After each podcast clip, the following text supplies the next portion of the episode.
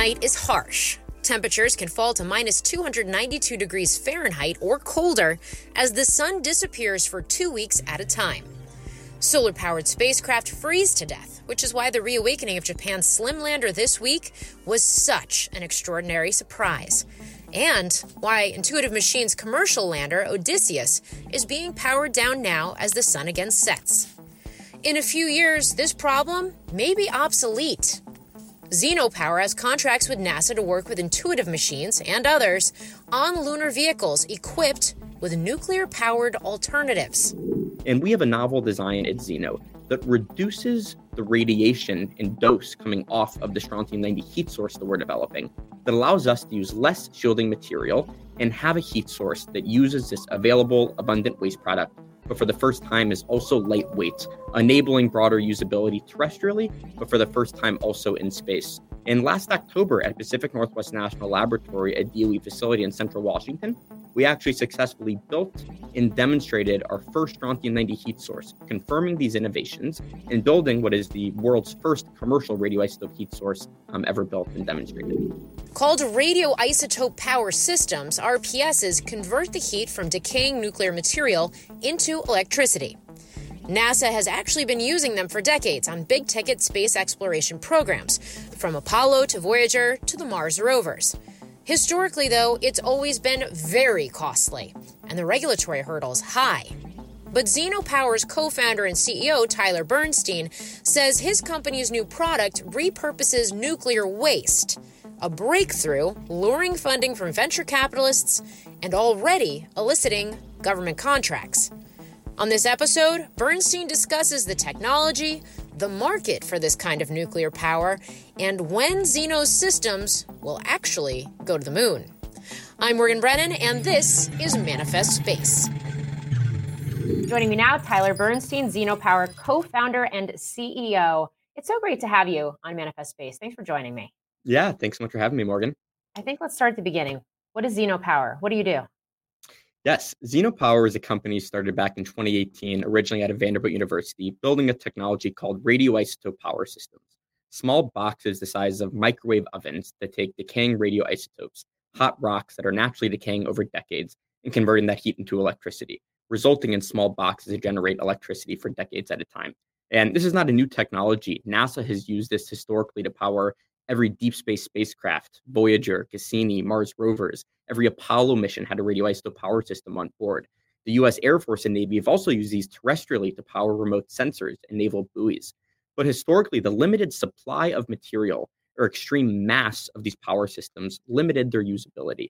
And the Zeno, we're building a radioisotope power system using an available, abundant nuclear waste product as fuel in a lightweight form factor. For the first time, opening up broad use of this technology in space and also terrestrially as we start to see the growth of operations in off grid domains from the seabed to the Arctic to the surface of the moon, largely in the wake of a new great power competition with significant investments by both the government and industry. Okay. So when we talk about, so at a time where we're talking about reports surfacing um, and lawmakers warning about the possibility of Russia, for example, putting a um, a nuclear weapon, a space nuke uh, into orbit. We're not talking about space nukes here, but we are talking about nuclear power capabilities that could be applied to space.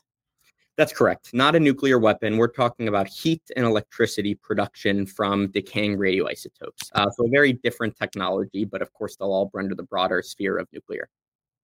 Okay. Um, so, I guess talk to me about what this capability, because you said it's not new, but what is it that's new that you're doing and that's disruptive and cost effective about what you're doing? Yeah, so historically, there's two fuel sources that have been used to build radioisotope power systems plutonium 238 and strontium 90. And plutonium 238 is what, again, NASA has used for every deep space mission. And it's a terrific isotope. It has great thermal properties, a long half life. It's easy to shield, so we can build a lightweight system for use in space. But plutonium has to be specially produced in nuclear reactors in multiple sites in the United States. And only enough is produced to meet the demand for marquee NASA missions. And we started to see the growth of demand for technologies like this as we see over 200 manifested missions to the lunar surface this decade, as we see the growth of mobility and the importance of mobility on orbit and how power systems like this can be a crucial factor for those. So we're using a different isotope called strontium 90. And strontium 90, as mentioned, is an available, abundant, really nuclear waste product that's a liability to the US taxpayer and the Department of Energy. And strontium 90 has been used in radioisotope power systems before. Over a thousand have been deployed terrestrially. But historically, these systems required massive amounts of shielding. So they had, you know, weighed thousands of kilograms and produced enough power to power a light bulb. And we have a novel design at Zeno that reduces the radiation and dose coming off of the strontium 90 heat source that we're developing that allows us to use less shielding material and have a heat source that uses this available abundant waste product but for the first time is also lightweight enabling broader usability terrestrially but for the first time also in space and last october at pacific northwest national laboratory a doe facility in central washington we actually successfully built and demonstrated our first strontium 90 heat source, confirming these innovations and building what is the world's first commercial radioisotope heat source um, ever built and demonstrated. How long did it take to build it? How long is it going to take to build future uh, systems? Yes. So that was, uh, you know, Zeno started back in 2018. We started this work with Pacific Northwest National Laboratory in 2021. So that was a little over two years of work with PNNL and internally to build that first prototype. And over the past three months, in addition to securing that, uh, demonstrating that first prototype, we've hit two other milestones that are putting us on a great path to begin building our full scale systems this year.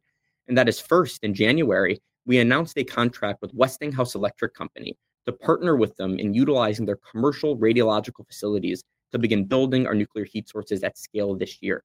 In late January, we also announced a public private partnership with the US Department of Energy that will be recycling a legacy source of strontium 90 that had been sitting in Tennessee since the 1980s, again, as a liability to the US taxpayer and the Department of Energy, in recycling what has been this waste product to provide us enough fuel to build our first operational systems to deliver on the over $40 million of contracts we have with NASA, the US Space Force, and the US Navy, and fulfill the broader pipeline that we have beyond that. And again, with those three milestones, we've now demonstrated our core technology, we've secured our initial supply chain, and we're on track to begin building our full scale power systems this year, demonstrating them in 2025 and delivering them to our first customers in 2026. Wow. So you said over $40 million worth of customers across a, a number of different government agencies.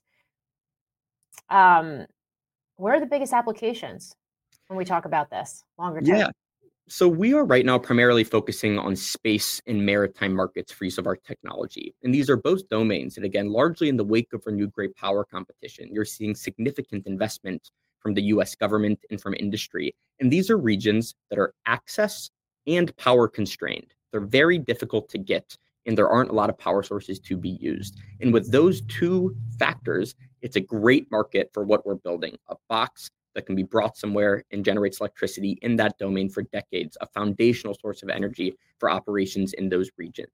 So we have a contract with NASA, for example, to power assets on the lunar surface. Um, of course, it's extremely exciting. The yesterday intuitive machine successfully landed on the moon, and they're going to be in lightness for about seven days, where they'll be able to operate under solar power. And after those seven days, they're going to hit the 14 day long lunar night that is dark and cold, and they're likely going to freeze to death. With this contract from NASA, we'll be working, and Intuitive Machines is actually a subcontractor on this program, to provide a power system to enable rovers to have heat and electricity, rovers and landers to have heat and electricity independent of the sun, increasing their lifetime from days to years. We also have a contract with the Space Force to power a small satellite with constant power and electric propulsion to increase the mobility of platforms on orbit. And we have a contract with the Navy to power undersea sensors and undersea infrastructure, large in support of maritime domain awareness. Again, placing power in these regions, enabling operations to occur in these areas that are both access and power constrained. Mm, I want to go back to the lunar piece of this specifically, um, but but first, I mean, the, I have conversations with startups that are also focused on nuclear power and this idea of being able to basically you know send a reactor in a container box mm-hmm. anywhere that you need and what that means for like military applications to your point or even just being able to set up in remote areas et cetera the fact that you're not focused on something like that you're focused on uh, sea and space and some of these uh, more difficult places to reach I, I guess why did you decide to go there when so many others are going here yeah, you know, that is where we saw the market pull us. Um, you know, early on in 2018, uh, you know, again, this started at Vanderbilt University, my sophomore year of undergraduate there. And we started really with a market study of where are these regions where a box that generates electricity for decades could have usability. And we largely engaged with the Department of Defense and the government, and we received interest in everything from powering undersea infrastructure to Arctic outposts to forward operating uh, infrastructure to, of course, space and deep space applications. And we started to see the draw um, and, and the markets really pulling us towards space and maritime regions again because these are the most challenging domains where it's difficult to get and power is challenging. And a different dynamic here as well is these are regions where customers are not buying our technology because of the dollar per kilowatt hour of the energy that we're producing. They're buying it because we're enabling a brand new capability. We enable undersea sensors to be placed in regions where they cannot operate today. We enable a lunar lander to operate for years instead of days. We enable satellites to fly in orbits that they cannot today. And by working in these markets where we're generating new capabilities and generating new value for customers, it changes the economics in a way that uh, you know we see a lot more upside than some of these more uh, competitive energy markets, where again the ultimate fact of the matter is, is dollar per kilowatt hour. Mm. So these radioisotope power systems, we'll call them RSP, R, RPSs for short here from from here on out. Um, do we see examples of these in spacecraft currently uh, active in space, whether it's on orbit or or, de- or undergoing deep space exploration right now? Absolutely. Again, uh, over a thousand radioisotope power systems have been deployed historically in space and terrestrially. In space, uh, the current Mars rover that was launched in 2021 is powered by a plutonium radioisotope power system. The Voyager spacecrafts, the first human made objects to ever leave our solar system, are powered by radioisotope power systems. Every single Apollo mission had a radioisotope power system on board that was left behind on the surface of the moon to power scientific payloads. So there's a rich history of the use of this technology in space. What we are doing is replacing this fuel source, this heat source, using an available abundant fuel in a lightweight form factor that again opens up broader usability as we see these markets growing and the demand for this technology grow. And so you mentioned that you're going to be working with intuitive machines. We know this first lunar lander that just touched down successfully uh, and has made history as such uh, is not powered in this way. Is the next one going to? What's the timeline for this? So our our, our contract with uh, with NASA and the public release we have is uh, targeting 2026 and 2027 for the time period um, of when this technology will be built and potentially deployed on future lunar surface missions. Got it. And you're not just working with Intuitive Machines; you're working with uh, other commercial space players as well. Uh, that, that's correct. So, you know, Blue Origin is another subcontractor that we have on our specific NASA contract, and certainly have engagement with other folks in the industry as well. Got it. What are the bigger applications? Is it going to be in the sea or underwater? Is it going to be in space? Um, I guess just how big is this total addressable market? Do we even know yet?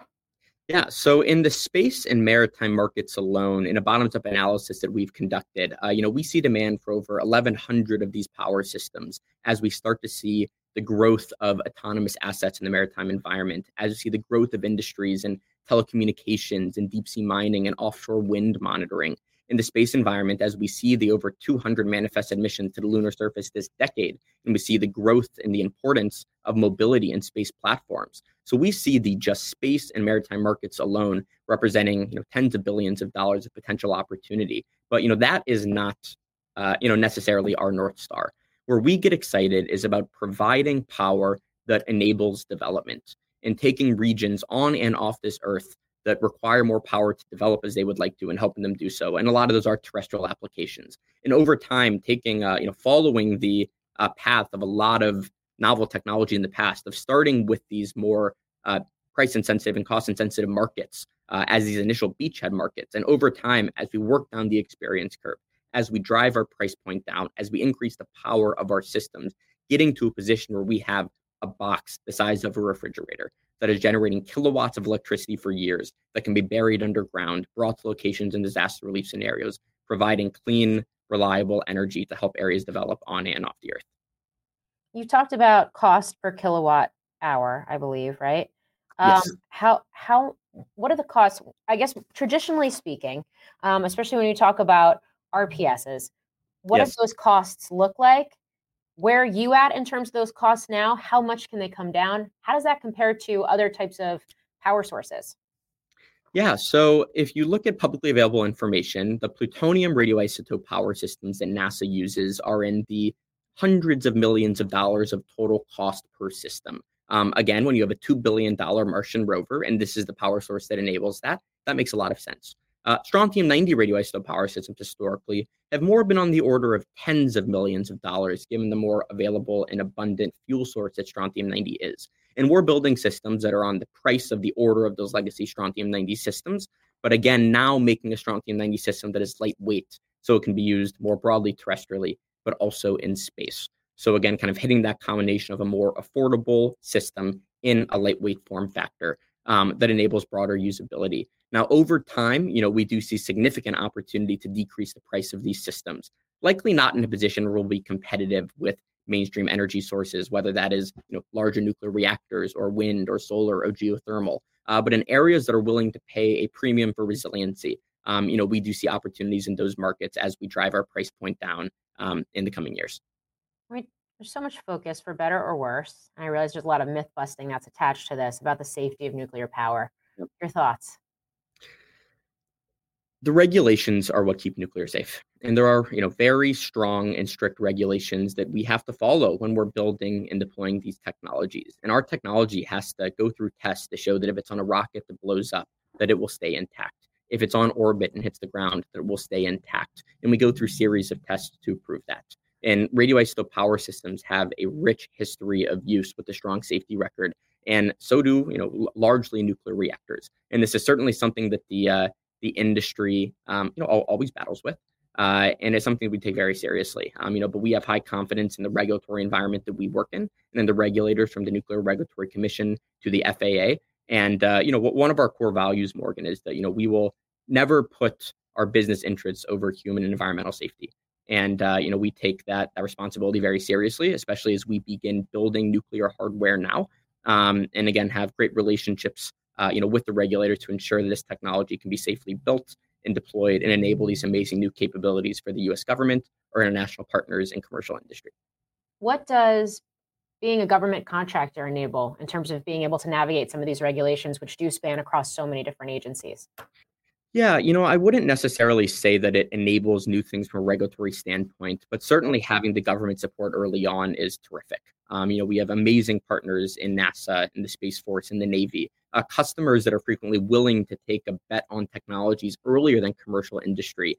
And, you know, there's a great quotation from one of the uh, uh, NASA executive who said that, you know, they see themselves, uh, you know, being the first customers, taking on the risk, being the one that'll pay more for first of a kind technologies so that over time, as these technologies become commercialized, they can be opened up for use by NASA, but also the commercial marketplace. And I think you're seeing a lot of that interest in, you know, broadly the term dual use technology, where the government sees one of its roles in helping uh, develop some of these technologies that can support the government, but also commercial industry, but be that first anchor customer to uh, decrease risk and bring this technology to market quicker. It's it's like you just took the question right out of my mouth because I was going to ask about how you're approaching this in terms of dual use technologies and what that portfolio is going to look like and how it's going to evolve from government to commercial. Yep, absolutely. You know, we are right now, all of our customers are the government. Um, but in almost all these government programs, we have commercial subcontractors uh, that we expect and intend to be, uh, we hope to be commercial customers in the future. So, following, you know, a frequent track record of uh, having the government be our initial beachhead, be our initial customers. By 2026, with support of the government, we will have space and maritime qualified products that are proven and deployed that we can then go and sell broadly to the government, but commercial industry as well. We talked about. I just want to circle back on space for a minute because we talked about lunar landers. We talked about the you know about satellites. Um, when you start talking, when you start thinking about things like colonizing Mars or um, you know colonizing the moon, even or, or some of these other you know kind of maybe longer term, but on the horizon, uh, you know, human human activities in space applications. I, I guess how how how necessary is this type of power source going to be to really see something like, for example, manufacturing in space and heavy industry in space? Yep. Nuclear is going to be a crucial component to the support of uh, you know hu- human ambitions in space. Um, energy is foundational for all operations. And whether this operations on orbit, on the surface of moon, transiting from Earth to Mars, on the surface of Mars, or beyond, you need power to do everything. And nuclear has multiple characteristics that uh, you know lend it a lot of credence in these areas. First, it is extremely long lived. Second, it is producing electricity independent of the sun or other external factors. And third, it has extremely high power densities. So you can have small containers that are constantly generating heat and electricity for a decade. And no other power source can provide those same characteristics. And when you're on orbit or transiting from uh, Earth to the moon, having a high density energy source to enable whether it's manufacturing or propulsion in these domains is crucial. When you're on the surface of the moon, you're in lightness for 14 days and darkness for 14 days. And if you want heat and electricity in those dark regions, nuclear is an unbelievable power system that can do this. When we're transiting from Earth to Mars, using nuclear can significantly decrease the transit time, uh, decreasing the radiation that astronauts will receive and increasing the potential success of those missions. And on the surface of Mars, uh, you know, we have two types of rovers that we've launched to the Martian surface before some solar powered and some nuclear powered. And Mars is a dusty, in some places, dark area. Um, and having a power source independent of the sun to provide this foundational capability for humans to thrive in those domains, um, you know, again, is, is, is going to be important. So, you know, again, for power on orbit for manufacturing capabilities, power for propulsion, whether it is going to the moon or Mars, and for power on the surface of these uh, of these planetary bodies to enable human settlements and humans to thrive in activities. Um, you know, again, I see nuclear playing a crucial role in all of those areas. So, final question for you then on all of this, and that is, um, we know that there's treaty in place in terms of nuclear weapons in space. Mm-hmm. Um, we know that there are rules and regulations not only for safety on Earth around nuclear power, but also from a national security standpoint, intellectual property attached, the capabilities, how they could be used not just for power, but for, for example, weapons. Um, what does this look like in space? And are we going to have to see some sort of update to, for example, the treaty that's existed for decades now, or I guess just an extension of, of regulations from Earth to space? Yeah. So, you know, we do not see any treaties need to be changed for the use of our technology in space. And, you know, again, that is, I think, proven by the fact that there is a rich history of the use of radioisotope power systems uh, on orbit, on the surface of the moon, in deep space, on the surface of Mars, and beyond. And, you know, I really do think that it draws that distinction between what we are building and a nuclear weapon, you know, an extremely different technology mm-hmm. um, with different implications behind that. Um, having said that, uh, you know, there are some areas where there are gray zones. Um, you know, what are the operations around nuclear power systems on the surface of the moon? What are the safety zones, the exclusion zones? And uh, these are areas where we're in active dialogue with think tanks, with NASA, and with under industry stakeholders to ensure that this technology is safely and responsibly deployed. Um, again, given that it, it, really is a crucial building block uh, for the United States, our international partners, and commercials ambitions uh, in the lunar, cislunar, and broader space environment. All right, Tyler Bernstein, Power co-founder and CEO. Thank you so much for taking the time. Appreciate Thank it. You, Thanks for taking time as well. Really enjoyed it. That does it for this episode of Manifest Space. Make sure you never miss a launch by following us wherever you get your podcasts and by watching our coverage on Closing Bell Overtime. I'm Morgan Brennan.